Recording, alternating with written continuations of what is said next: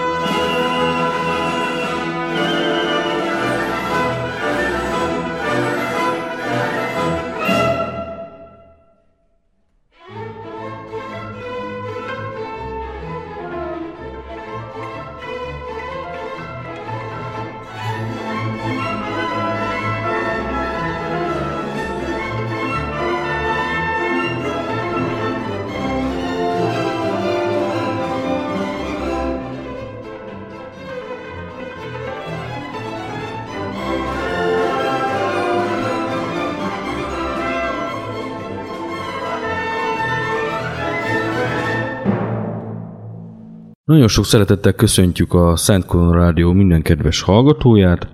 Ez itt a Harakútján című hat történeti beszélgetős műsorunk 87. adása. Vendégem továbbra is Máté Endre, a Viszocki Légió Hagyományőrző Egyesület szakmai vezetője. Üdvözlöm a kedves hallgatókat! Folytatjuk témánkat a lengyel-bolsevik háborút 1919-21 között. Még itt annyi kérdésem van, hogy az európai közvélemény hogy vélekedett erről a lengyel-szovjet háborúról? Hát 1920. júliusában sok európai országban sztrájkok mentek végbe, és terjedt a lengyel ellenes sajtópropaganda is. A Komintern által, amely a munkásmozgalmi országok egy ilyen laza szövetsége volt, és amit ekkor a bolsevik szovjet vezetés tulajdonképpen saját magáénak érzett. Kiküldték a agitátoraikat, az ügynökeiket a európai országokba, hogy forradalmat szítsanak, és hát eleget is tettek ezen tevékenységüknek. Emellett pedig egy ilyen lábjegyzetszerűen terjesztették a lengyel ellenes propagandát is, megkeltették a hangulatot. Ugye az angol, francia, csehszlovák és német munkások pedig azt hitték, hogy Oroszországban megszületett az igazi munkáshatalom és igazságos szocializmus, Lengyelország pedig keresztül húzza a munkások közös ügyét. Sőt, Lengyelországot fehér Lengyelországnak definiálták, ugye a, a vörös Oroszországgal szemben. Így Tehát van. tulajdonképpen Gyenyikinnel azonosították, Hát, vagy Frangel, vagy Kolcsakkal. Így van, most már nem polgárháborús lett ez az ideológiai háború, hanem nemzetközivé lett a világ. Mint a himnuszban is, ugye? Igen, igen. 1920 márciusában a Vörös Hadsereg főparancsnoka Kamenyev javasolta, hogy Tuhacsevszki, aki hozzáértéssel és határozottan irányította az utolsó hadműveleteket Gyenyikin haderőinek megsemmisítésében, legyen a lengyelek ellen induló nyugati front parancsnoka. igen. Kinevezése a front élére végül április 29-én történt meg, rendkívül kritikus helyzetben. Északon, az északnyugati fronton Tuhacsevszki gyűjtötte az erőit, míg a délnyugati fronton Semyon Mihajlovics Budjoni féle lovas hadsereg lendült be. Május 14-én offenzívát indította mai Belorusszia területén állomásozó lengyel erők ellen, ám ellenfelei Ukrajnából hozott csapatokkal megállították, majd ellentámadást indítva kiszorították a területről a vörös egységeket. Vagyis az első ellentámadási kísérlet az nem sikerült lényegében, kudarcot vallott. Ezek után a bolsevik vezetők felhívással fordultak a régi cári tisztekhez, hogy csatlakozzanak a vörös hadsereghez, amelynek hatására a szovjet hadseregben közel megduplázódott a volt cári tisztek száma, ez a vörös hadsereg ütőképességét nagyban növelte. Még a híres hírhet Brusilov is visszalépett, reaktiválta magát a vörös hadseregben. Így van, mert Gyenyikin legyőzésével gyakorlatilag véget ért a polgárháború, és ha, úgy, és, és ha úgy vesszük, ez a sok fehér színekben harcoló szári tiszt gyakorlatilag munkanélkül maradt volna. De ezek szerint jó hasznokat vette Tuhacseszki is. Szovjet oldalon változás állt be a hadművelet céljait illetően, míg eddig csupán a lengyel egységek Ukrajnából és Belorussziából való kiszorítása volt a fő cél, ekkor megfogalmazódott a gondolat a szovjet vezetőségben, hogy a lengyeleknél is kommunista kormányzatot állítsanak fel. Lenin beleegyezése után folytatódtak a Lengyelország elleni hadműveletek. Budjoni 1920. június 11-ig menetből visszahódította Zsitomirt, Rivnét és Kijevet. Elég rossz híre volt ennek a csapatnak. A július 4-én induló szovjet offenzívát a lengyelek már nem bírták kivédeni, a hónap első napjaiban körből 300 kilométert nyugatra vissza kellett vonulniuk.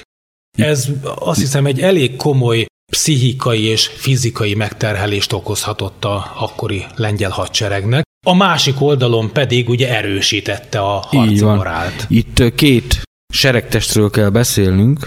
Az egyik a Tuhacsevszki által irányított nyugati front, illetve a Budjoni és lovas gyors hadteste által irányított délnyugati front. Amelyiknek elég rossz híre volt. Miért is volt rossz híre neki? Már az előző háború, a nagy háború idején is, ugye, a híres Iszák Bábel, a Lovas Hadsereg című könyvében ugye megírta ennek a szervezeti egységnek a harci technikáját és módszereit, ugye, amely annak ellenére, hogy mégiscsak egy reguláris hadsereghez tartozott, de a módszerei igencsak ö, Vitatható? szabad csapatira emlékeztető volt, ugye?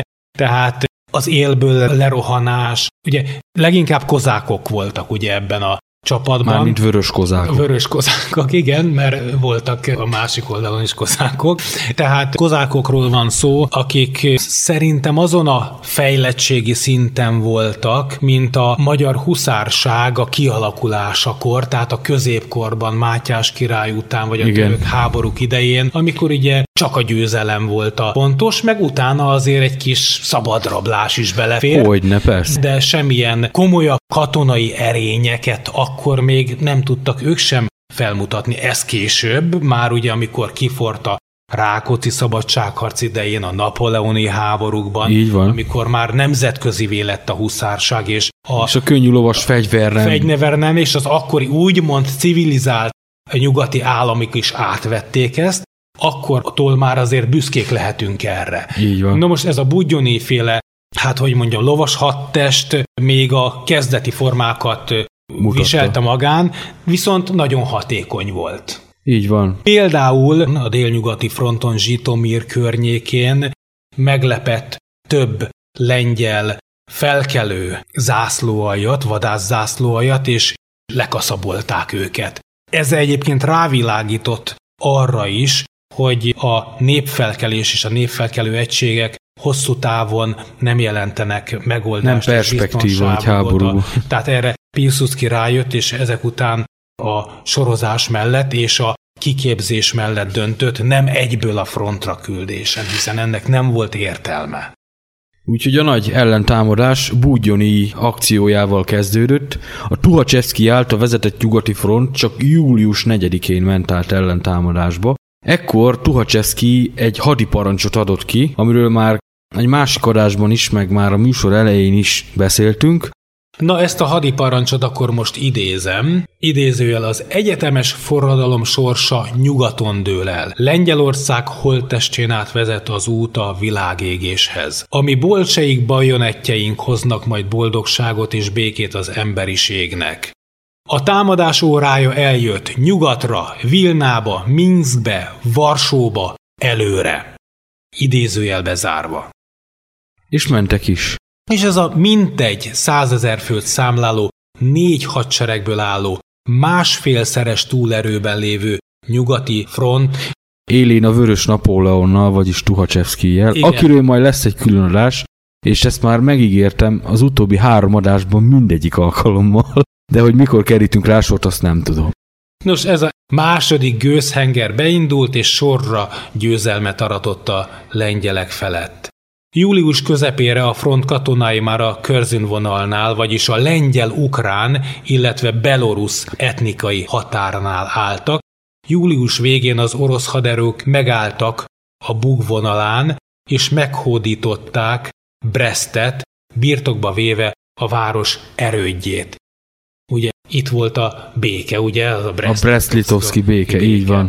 A kritikus helyzetben lévő lengyel kormány az Antant segítségét kérte, a belgiumi Spába utazó Wadislav Grabski lengyel miniszterelnököt azonban az Antalt küldöttek, különösen David Lloyd George brit miniszterelnök nem szövetségesnek kijáró fogadtatásban részesítette, hanem kikötötték, hogy csak akkor segítenek nekik fegyverszünetet kötni, ha elfogadják a határok kérdésében a világháborúban győztes országok küldötteiből álló legfelsőbb tanács döntését. Így van, mert ez időtájt már javában zajlott a trianoni békekonferencia, sőt, velünk június 4-én egy hónappal korábban alá is íratták ezt a békediktátumot. A lengyel miniszterelnök kényszerből belement az alkuba, így az Antant jelölhette ki a lengyel-csehszlovák határtavítás területeken, anélkül, hogy népszavazást kellett volna erről kiírni. Ugye itt már beszéltünk a Csesini Sziléziáról és Szepesben és Árvában. Az angol külügyminiszter George Curzon felszólította a szovjet kormányt a hadműveletek befejezésére, és a Suwałki, Białystok, Bug vonal országhatárként való elfogadására. Azt a Curzon vonalnak kezdték el hamarosan hívni, az alapa jelen keleti lengyel határ megállapítására ez is ez lett, a, igen. igen, többek között. Moszkva azonban határozottan elutasította az angol döntőbíróságot, és kijelentette, hogy csak Varsóval hajlandó tárgyalni.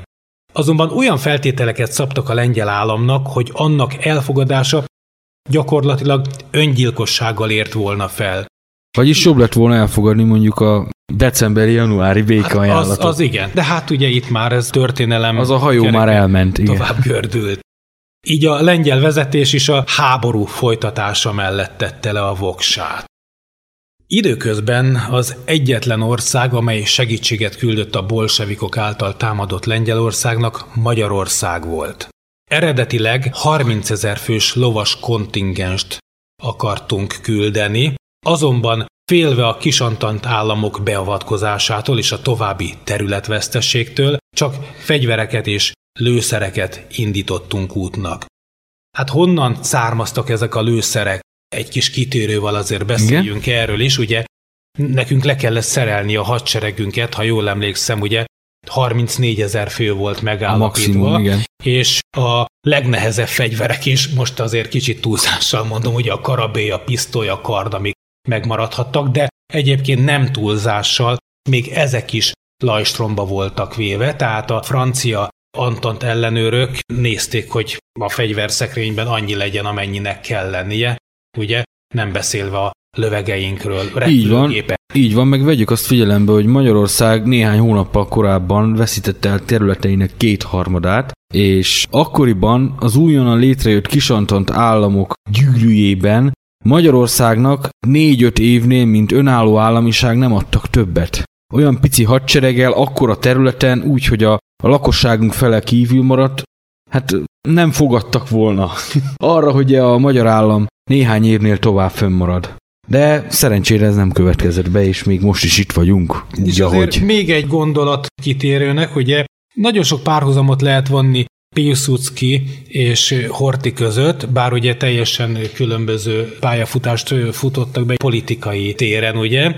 Politikailag igen, és a hadsereg igen. szerepét illetően is. Igen, de Horti talán Piłsudskiéktól vette azt, hogy hogyan lehet ugye az annak idején a 1800-as év vége felé kiépített ugye kis sejteket, ezeket a kis lövész szervezeteket, városi lövész testületekből, amiből aztán létrejött ugye a lengyel hadsereg. Horti meg ugye akkor hozta létre a cserkész alakulatokat, amelyek tulajdonképpen igen. egy bújtatott kiképzési forma, a majdani Hát igen, meg a nagy... lovas csendőr és csendőrlovas alakulatokat, vagy a postatiszti tanfolyam, amiből a repülősök lettek, szóval voltak ilyen jellegű párhuzamok.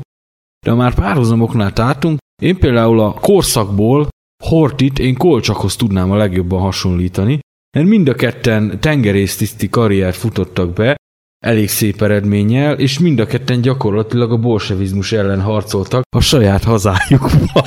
Úgyhogy majd erről is lesz egy külön műsorunk, mármint Kolcsakról, mert Igen. róla készült egy nagyon jó film is pár évvel ezelőtt. Térjünk vissza ugye akkor a magyar segélyszállítmányra. Több részből állt ez. Az egyszer ugye a hadseregnél idézőjelben feleslegessé vált, vagy feleslegessé tett hadianyagot ajánlottuk föl a lengyeleknek, másrészt pedig újonnan is gyártott anyagok voltak ezek, ugye a Weissmanféd fegyverművekben, Csepelen, ott gyártották a... Hát a lőszert elsősorban. Millió számra, tehát itt ugye ilyen 30 milliós lőszerszállítmányról beszélünk több tucatnyi vagonban szállították ezeket ki. Csehszlovákián nem engedte Csehszlovákia kiszállítani, és akkor kerülőúton Románián keresztül érkezett meg pont az utolsó pillanatban. Majd arra visszatérünk, még a vonat úton van, még nem érkezett meg. Most elmegyünk egy kis zeneszünetre, és utána folytatjuk.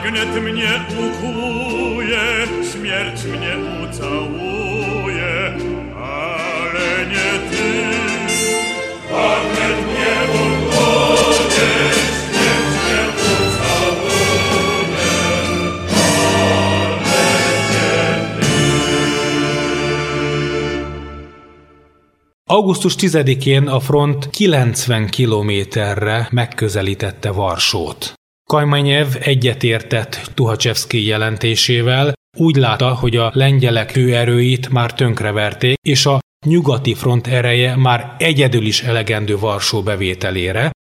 Ekkor követték el ugye az egyik hibát, a délnyugati front számára új célt jelölt ki, Lvov, vagy, vagy Lvuv. Vagy Lemberg. Vagy Lviv ukránul. ukránul elfoglalását.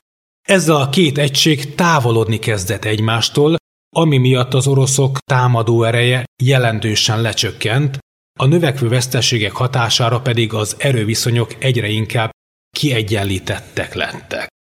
És Piuszutski mindenről tudott időközben. Igen, hiszen ugye már hallottuk, hogy megfejtették a kódokat. És még egy érdekesség, Pilsudski, mint főparancsnok, nem osztotta meg terveit közvetlen katonai vezetőivel sem, nem hívott össze soha katonai tanácsokat, haditanácsot. Minden a fejében volt, esetleg a saját jegyzeteiben, de ezt nem mondta meg a alparancsnokainak sem, csak közvetlenül annyi idővel adta ki a parancsokat, amennyire ő jónak látta.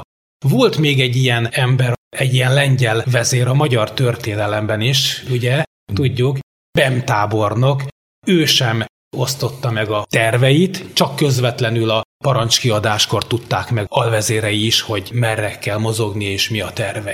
Elérkeztünk a Varsói csatához, vagyis a Bitva Varszavszkához, ezt még véletlenül én is tudom. Igen, vagy más néven a Cud nad Viswang, tehát a Varsói csodaként is emlékik ezt a csatát.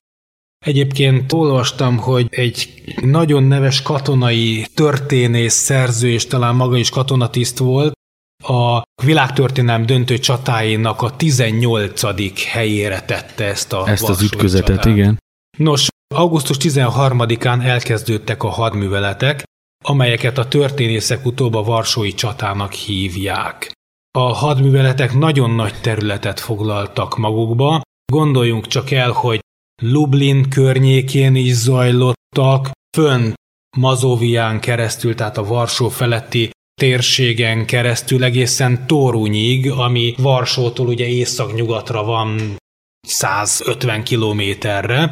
Az, az igaz, hogy a varsói lakosságot, illetve a környéki vidéki lakosságot, aki nem tudott fegyvert fogni, az befogták lövésárkotásni így a varsói körvédelem kiépítésére? Valóban volt ilyen is, minden élőt mozgósítottak, kit hogyan tudtak hasznos munkára fogni vagy alkalmazni. De azt hiszem ez nem egy különleges dolog, hiszen a második világháború idején Varsóban is a lakossága ásta ugye a város határában de máshol is, Franciaországban is, ugye Párizs. Hát meg az orosz front több városában is. Tehát legfeljebb az volt a különlegesség ebben, hogy eddigi háborúkban talán ennyire nem volt ez elterjedt. Igen. Egyébként még most eszembe jutott az, hogy a nagy bolsevik ellentámadás idején Igen? azt tanácsolták Piłsudskinak tábornokai, hogy vonuljanak vissza az első világháborús lövész árokrendszerbe, ami még akkoriban teljesen éppen kiépített. Így van, még nem temették vissza. Nem, de Piłsudski ezt nem fogadta el. Nem akart, hogy megmerevedjenek a frontvonalak, mert akkor még több erősítést kaphatnak az oroszok, tehát itt gyors döntésekről volt szó. És ez a lövészárokrendszer, ez hol húzódott pontosan? Tulajdonképpen kettészelte Lengyelországot, az akkori Lengyelországot, ugye mert akkor másképp nézett ki a Lengyelország, mint most, ezt elfelejtettük mondani. Ugye akkor Varsó egy nyugati város volt, a mostani Lengyelországban meg ugye középre került. A Igen. második világháború után arrébb tolták egy harmadával Lengyelországot. És ugye akkor Poznány meg Katowice, ezek határvárosnak számítottak Németország felé, most meg ugye az ország közepére esnek, azt lehet mondani. Ez észak-nyugatról dél-kelet felé húzódott. Akkor ilyen átlósan. Többé-kevésbé átlósan, persze ugye cikázva, ugye a terepviszonyokat kihasználva. Tuhachevsky ismét kedvenc taktikáját alkalmazta, tartalékok felhalmozása és az erősítés bevárása nélkül indult meg a város ellen. A terve az volt, hogy északról kerüli meg Varsót, mivel úgy vélte, itt várakoznak az ellenséges erők. Ezen a napon két orosz hadosztály, mintegy 57 ezer vörös katona lendült támadásba, elindult Varsó felé, és körülbelül 25 kilométerre észak-keletre elérte Radzimint. Ez egy kisváros volt, ugye? Igen, ez egy kisváros, most már úgy nagyjából összeépült Varsó külvárosával, de még azért önálló, Tavaly voltam is Radziminben, nagyon szép emlékmű van a csata emlékére, temető. Itt Radziminnál lengyel osztagokkal kerültek szembe, amelyek megállították a menetet. Igen súlyos találkozóharc bontakozott ki, amely augusztus 15-éig tartott, amikor a lengyelek visszaszerezték Radzimin. Közben megérkezett a magyar lőszerszállítmány is, 22 millió körüli töltényt jelentett, és 80 vagon szállította ki. Ez 800 tonna ellátmány. Igen, körülbelül. és Varsótól nem messze, tehát Varsó alatt, ahol még biztonságosan ugye a front háta mögött ott pakolták ki, rögtön kiosztották a katonáknak, és azt lehet mondani, hogy menetből vitték ki a frontra ezt a lőszerszállítmányt. Ez is hozzájárult a győzelemhez, tehát mi magyarok büszkék lehetünk erre a tettünkre is, az aggasztó hírek következtében Piłsudski döntött. Megtámadták a Vieps folyótól Tuhachevski bal szárnyát, e célból kivonta csapatai egy részét Lvivből, amelyet Semyon Bugyoni lovassága támadott, de ők időközben a fosztogatással is elfogtak foglalva. A meglepetésszerű támadás jól sikerült. A lengyel erők már a következő napon szétzúzták Tuhachevski csapatait, és elérték a Biała Podlaska, Szedlce, Varsó vonalat. Kezdetben szervezett visszavonulás, utóbb fejvesztett menekülésé vált, és Tuhachevski elvesztette összeköttetését egységeivel. Így a Varsó elleni támadás teljes kudarccal végződött. És akkor még egy dolog erről a varsói csatáról, amit ugye víztulai csodának is szoktak említeni, ennek egyházi vagy szakrális jelentősége is van, mert ugye a, a fő események, a győzelem tulajdonképpen, amikor beérett, az augusztus 15-én volt, amikor is ugye Mária mennybevételének ünnepe Mennybe van. menetele. De nem tudom, ezt, ezt így is nevezik, De hogy mennybevétel. Mennybe, egyházi szempontból mennybevételről van szó, mert a mennybe menetel az olyan, mintha én saját magam El, elindulsz és a mennybe De nem, ő mennybe vétetett. A Jóisten által vagy hmm. vette föl, tehát ugye ez egy, ez egy kitüntetett dolog, ha valakit mennybe vesznek, vagy ha mennybe megy. Ugye tehát Igen. érezzük a különbséget. Tehát ünnep hivatalos megnevezése egyházi szempontból Mária mennybe vétele. De Volt még egy dolog, és azt hiszem ez jelenti igazán a, a csodának a definiálását. Nagyon sokan, hát ugye ott több ezer vagy tízezer katona volt, látták Szűz Máriát megjelenni az égbolton egy felhő képében, ki milyen beállítottságú, ki vallásius, ki nem, tehát így is, úgy is lehet magyarázni, azért azt tudnunk kell, hogy az akkori katonák 99%-a valószínűleg vallásos volt és katolikus, tehát ők beleképzelték, vagy láttak egy ilyen felhőt, amelyik Mária alakját mutatta, és Nem tudom, erről, fel... erről van valami fotó, vagy ilyesmi? Nincsen. Ja, értem. Tehát, jobban mondva, nem találkoztam fotóval még, viszont rengeteg szemtanú van, akik erre későbbiekben is visszaemlékeztek, de ugye akkoriban én nem tudom, hogy, hogy ezt lefényképezték-e, de erről nagyon sok visszaemlékezésben beszéltek, vagy írnak. Lviv védelme. Miközben az oroszokat újból visszanyomták a lengyelek, most már győzedelmesen vonultak Varsótól keletre, augusztus 17-én a Lvóvi önkéntesek zászlóaja megállította Budjoni lovas hadseregét. Egész nap folyamatos harcban sikeresen gátolta a bolsevikek előrenyomulását. Például a kokáért volt olyan zászló, ahol 330 harcolóból 318 elesett. Ezért ezt a csatát lengyel termopülnek nevezték el. A varsói események hírére Budjoni abba hagyta Lviv rohamát és fosztogatását. Valószínűleg, és igen. Lublin felé vette az irányt, hogy segítsen Tuhacsevszki hadseregének a Varsói csatában. Ezzel azonban elkésett, mert Tuhacsevszki nyugati frontját időközben teljesen visszaszorították. Emellett Budjoni mindenáron meg akarta hódítani Zámoscsot, hiszen az még egy érintetlen, kifosztatlan város Így volt, mire további erőt és időt pazarolt el sikertelenül. Egyébként valóban ez volt ennek a front szakasznak a veszte, hogy ugyan győztesen vonultak végig, és győztesen kerültek ki a csatákból, de rögtön nekiálltak fosztogatni. A déli frontnak volt a politikai parancsnoka Stálin is. Ebben az időben. Ebben az időben és aztán későbbiekben a kudarcért is ő vitte el a balhét, hogy úgy mondjam. Lenin előtt. Lenin le is váltotta őt, háttérbe is szorított. Utána lett első titkár, nem sokkal egyébként. Igen. Itt még egy kis kitérőt hadd tegyek. Későbbiekben a rossz nyelvek azt mondják, hogy Katinyér is, ez a varsói csata, különösen a déli front eseményei voltak, amik befolyásolták Stálint, hiszen ugye ő ezt kudarcként élte meg, és azért visszaesett a renoméja kőkeményen igen, a és amikor párbéli ugye, társai között. Igen, és akkor utána, amikor ugye 39-ben ugye sok lengyel tartalékos tiszt esett a fogságba, akkor ugye 1940 tavaszán ugye bosszúból visszaemlékezve erre a katonai és politikai kudarcára, Igen. hát bosszúból végeztette ki ezeket az embereket, akik ugye tartalékos tisztek voltak, tehát már idősebb emberek, Igen. akik kvázi részt vehettek Ebben az ütközetben ez, Ebben az ütközetben is. Ugye ez egy érdekes gondolatmenet, hogyha így vesszük. Például Vadislav Sikorski tábornok, ugye a későbbi lengyel emigráns kormánynak a vezetője. Északnyugatról az ellentámadásban ő is kapott szerepet. Igen. Aki aztán vitatott körülmények között Gibraltárnál Repülőgép balesetben halt meg. Igen. Véletlenül. Startolás után elég kis magasságból csapottak a tengerbe Gibraltárnál. Na mindegy, ez már egy másik történet.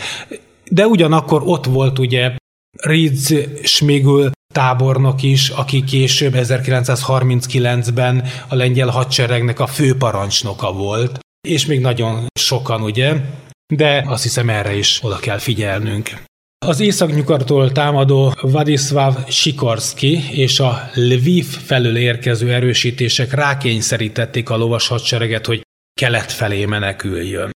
Budjoni lovas hadseregét a visszavonulás alatt folyamatosan támadták a lengyel csapatok, augusztus 25-ére elérték a nyugati bugot, valamint visszafoglalták Brest-Litovskot. Vagyis alig tíz nappal a Varsói csata után már ott voltak a lengyel-belorusz határnál megint a lengyelek. Igen, tehát ez is mutatja, hogy mennyire hullámzó volt ez a háború.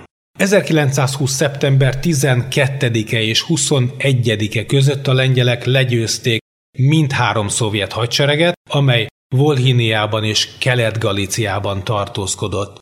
A lengyeleknek a Pavlenko tábornok által parancsolt Ukrán Népköztársaság hadserege is segített, ami az egyetlen valódi lengyel szövetséges volt a szovjetek elleni háborúban. Akkor ez még a Petyura féle, Petyura féle hadseregnek a maradéka. Igen, igen. A menekülő vörös hadsereg augusztus végén megállt a mai lengyel fehér orosz határhoz hasonló vonalon. Ekkor kezdődött az úgynevezett Nyemáni hadjárat, amely döntő szerepet játszott az egész háború végleges eredménye számára. A célja Tuhacsevszki csapatainak végleges szétzúzása volt. A harcok szeptember 20-a és 28-a között a mai észak-nyugati Fehér Oroszországban folytak. Az oroszokon kívül a lengyeleket a litvánok is támadták, mert az oroszok nem vonultak be újból ugye Litvániába, megígérték, hogy Vilnát átadják nekik. Akkor már az oroszok is alkudoztak a igen, litvánokkal. Igen, ugye az oszd meg és uralkodj elve alapján. A legnehezebb harcok Lida és Baranovics környékén folytak. Október 12-én a lengyelek elfoglalták Minsket, és a hadjárat itt véget ért. Most elmegyünk egy kis zeneszünetre megint, majd utána folytatjuk.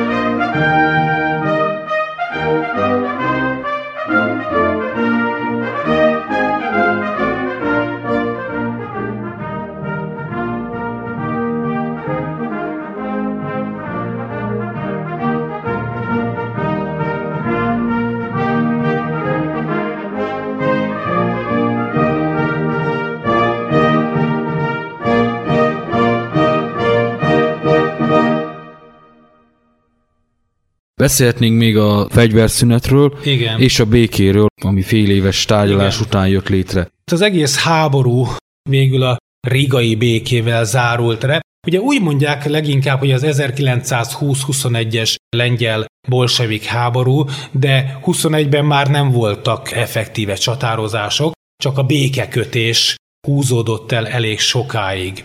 1920. október 18-án a fegyverszünet életbe lépett. A fegyverszünetet követően a Vörös Hadsereg 1920. novemberében legyőzte az ukrán népköztársaság hadseregét. Vagyis Petyuráig végleg magukra maradtak. Igen, és ugye a helyében pedig létrehozták az ukrán szocialista szovjet köztársaságot. Lengyelország elismerte az USSK-t, ami azt jelentette, hogy ugye megvonta a támogatását a Petliura féle ukrán népköztársaságtól, amelynek a képviselői szintén aláírták a rigai békeszerződést. Fél éves tárgyalás után 1921. március 18-án írták alá a felek Rigában a békeszerződést, amely kijelölte a lengyel-szovjet határt és megszabta a kapcsolatokat a két állam között. Gondolom itt a diplomáciai kapcsolatokról, meg határátkelő helyekről lehetett szó. Igen, vagy akár még lakosság cseréről is, hogyha nem tudom, ezt már annyira nem nagyon taglalják a történészek. Lényegében létrejött újra a etnikailag is javarészt Igen. homogén Lengyelország. Igen, tehát Lengyelországnak ez egy optimális megoldás volt. A lengyel határ egy kicsit keletebbre tolódott, mint a második felosztáskor, az 1793-askor, az oroszok által elvett területek határa, az ukrán szakaszon pedig azonos volt a régi orosz-osztrák határral a Zbrucs folyó mentén. Vagyis a galiciai orosz igen. határral lényegében, igen. Érdekes, hogy a lengyelek kevesebbet is elfogadtak, mint amit a szovjetek ajánlottak a béketárgyalások folyamán, például egész Fehér Oroszországot. Ez azért volt, mert ugye már beszéltünk róla, hogy nem akartak idegen etnikumot. Homogén legyen etnikailag igen, a terület. Illetve volt itt egy ilyen politikai vetülete is ennek a dolognak.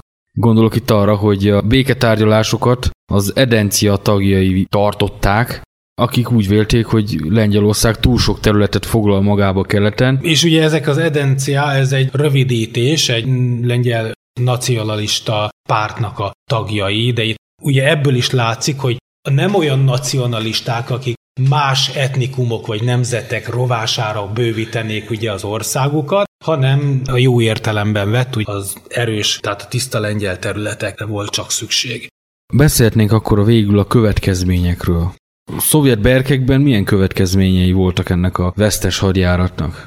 Tuhachevskit egyelőre nem váltották le, ám igen hamar megindult a felelősök keresése a felső vezetők között. Tuhachevski a hadjárattal kapcsolatos véleményét előadásokon is hangsúlyozta, hangoztatta, és írásban is az 1923-ban megjelenő Visztulai hadjárat című munkájában közreadta, hogy a felelősséget a délnyugati frontra, ugye ez a Budjoni Sztálin féle csoportosulás volt, valamint a főparancsnokságra hárította át. Itt került szembe másodszor Stálinnal, hiszen ő a köztársaság forradalmi katonai tanácsának tagjaként szembeszállt Lenin akaratával, azért, hogy párfogoltjai Vorosilov és Budjoni az első lovas hadsereggel Lvuv bevételét végrehajtsák. Ez azt is jelentette, hogy a lovas egységek csak késve érkeztek a Lublini főirányba, és ez a késedelem nagyban hozzájárult a varsói hadművelet kudarcához. Lenint oly mélységesen felháborította Stalin hozzáállása, hogy Moszkvába rendelte, és a párt központi bizottságának nevében megrovásban részesítette, majd eltávolította a katonai vezetésből. Taylor brit történész szerint a lengyel-szovjet háború nagy mértékben meghatározta Európa történelmét, legalábbis a következő húsz évre. A vereség rákényszerítette a szovjet államvezetőket, hogy felhagyjanak az európai proletár forradalom terjesztésével. Vagyis az export az lényegében nem működött, legalábbis Igen. ebben a formában nem. És Közép-Európa további 20 év függetlenséget nyert ezáltal, minket is beleértve Magyarországot.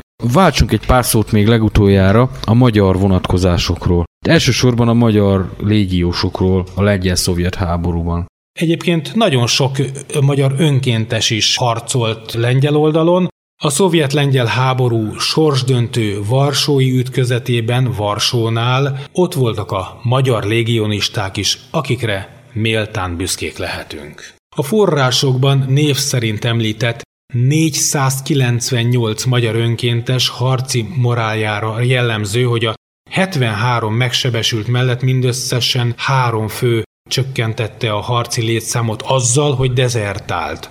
A legvitézebb magyar Kismók Károly 13-szor sebesült meg. Érdekes módon az elesettek száma aránytalanul kevésnek látszik. Ennek egyik oka az lehet, hogy a katonai nyilvántartások egy része a harcok során elveszett. Sajtóforrások és diplomáciai okmányok alapján 40-60 fő lehetett az elesettek száma, míg a nem azonosítható veszteség 32 főt tesz ki. A lengyel kormány nem feledkezett meg a volt magyar légiósokról, 1930 után kitüntette őket. Egy kimutatás tartalmazza neveiket, a születési időt, a helyet, ahol a volt légiós küzdött, és szolgálatuk idejét, valamint a 1935-ös Magyarországi lakcímüket.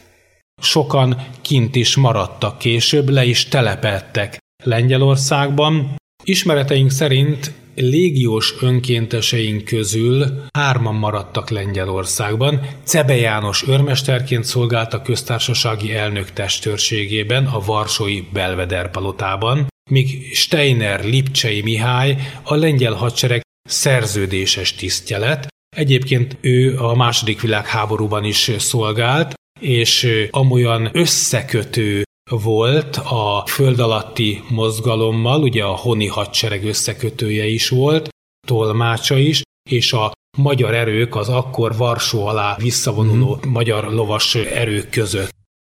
Civil vasutasként pedig egy fő Krakkóban telepedett le.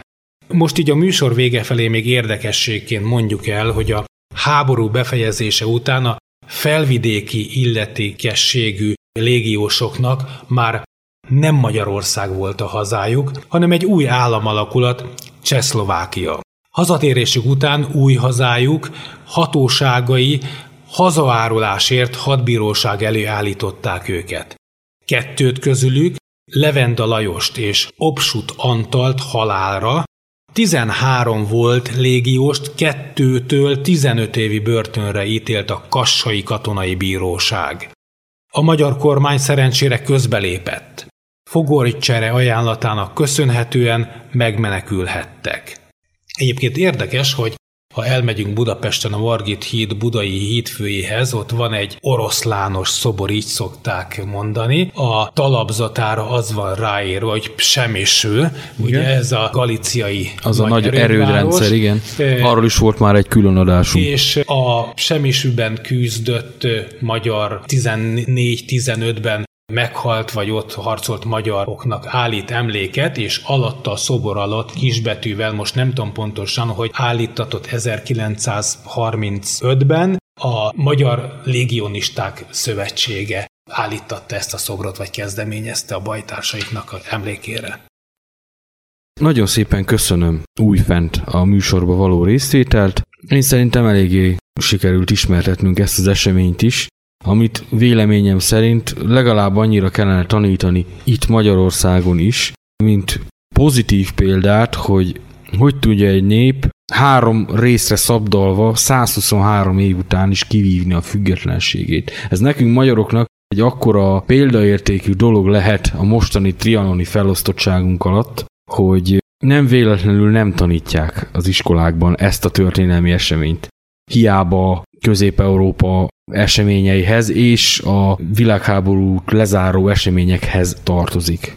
Meg hát enélkül nehéz megérteni mind az orosz polgárháborút, mind a nemzetiségi törekvéseket Közép-Európában az első világháború végén. Köszönöm én is a lehetőséget, hogy a Szent Korona rádióban elmondhattam, elmesélhettem a Varsói csata történetét. Még két témába vagyunk adósok a hallgatóknak. Ez egyik ezek közül a Varsói felkelés katonai története, illetve a 1956-os poznányi esemény körüli dolgok. Remélem ezt is sikerül majd minél hamarabb elkészítenünk. A műsor letölthető a letöltések rovatban, ugyanitt meg is hallgatható, illetve ismétlések formájában a műsorúságban írottak szerint szintén meghallgatható. A jövő heti és a legközelebbi viszonthallásra. Viszonthallásra.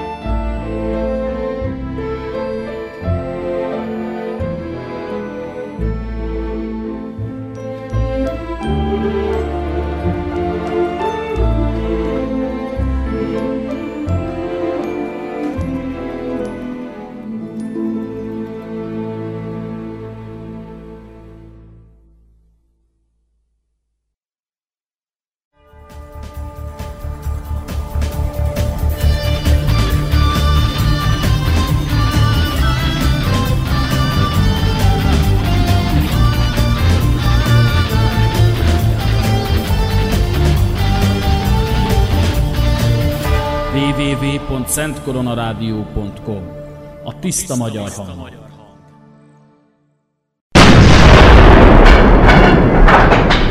Ö 500 magyar lovas vállalkozott arra, hogy kifüstölje az assasszinokat egyik erődjükből, mindössze három katona tért vissza.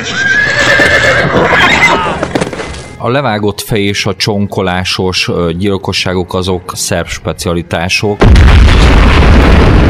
Hadak útján minden szombaton 17 óra 30 perctől A Szent Korona Rádióban. Mindenki vegye maga elé a saját otthoni kalasnyikov. Ja, senkinek nincs, igen.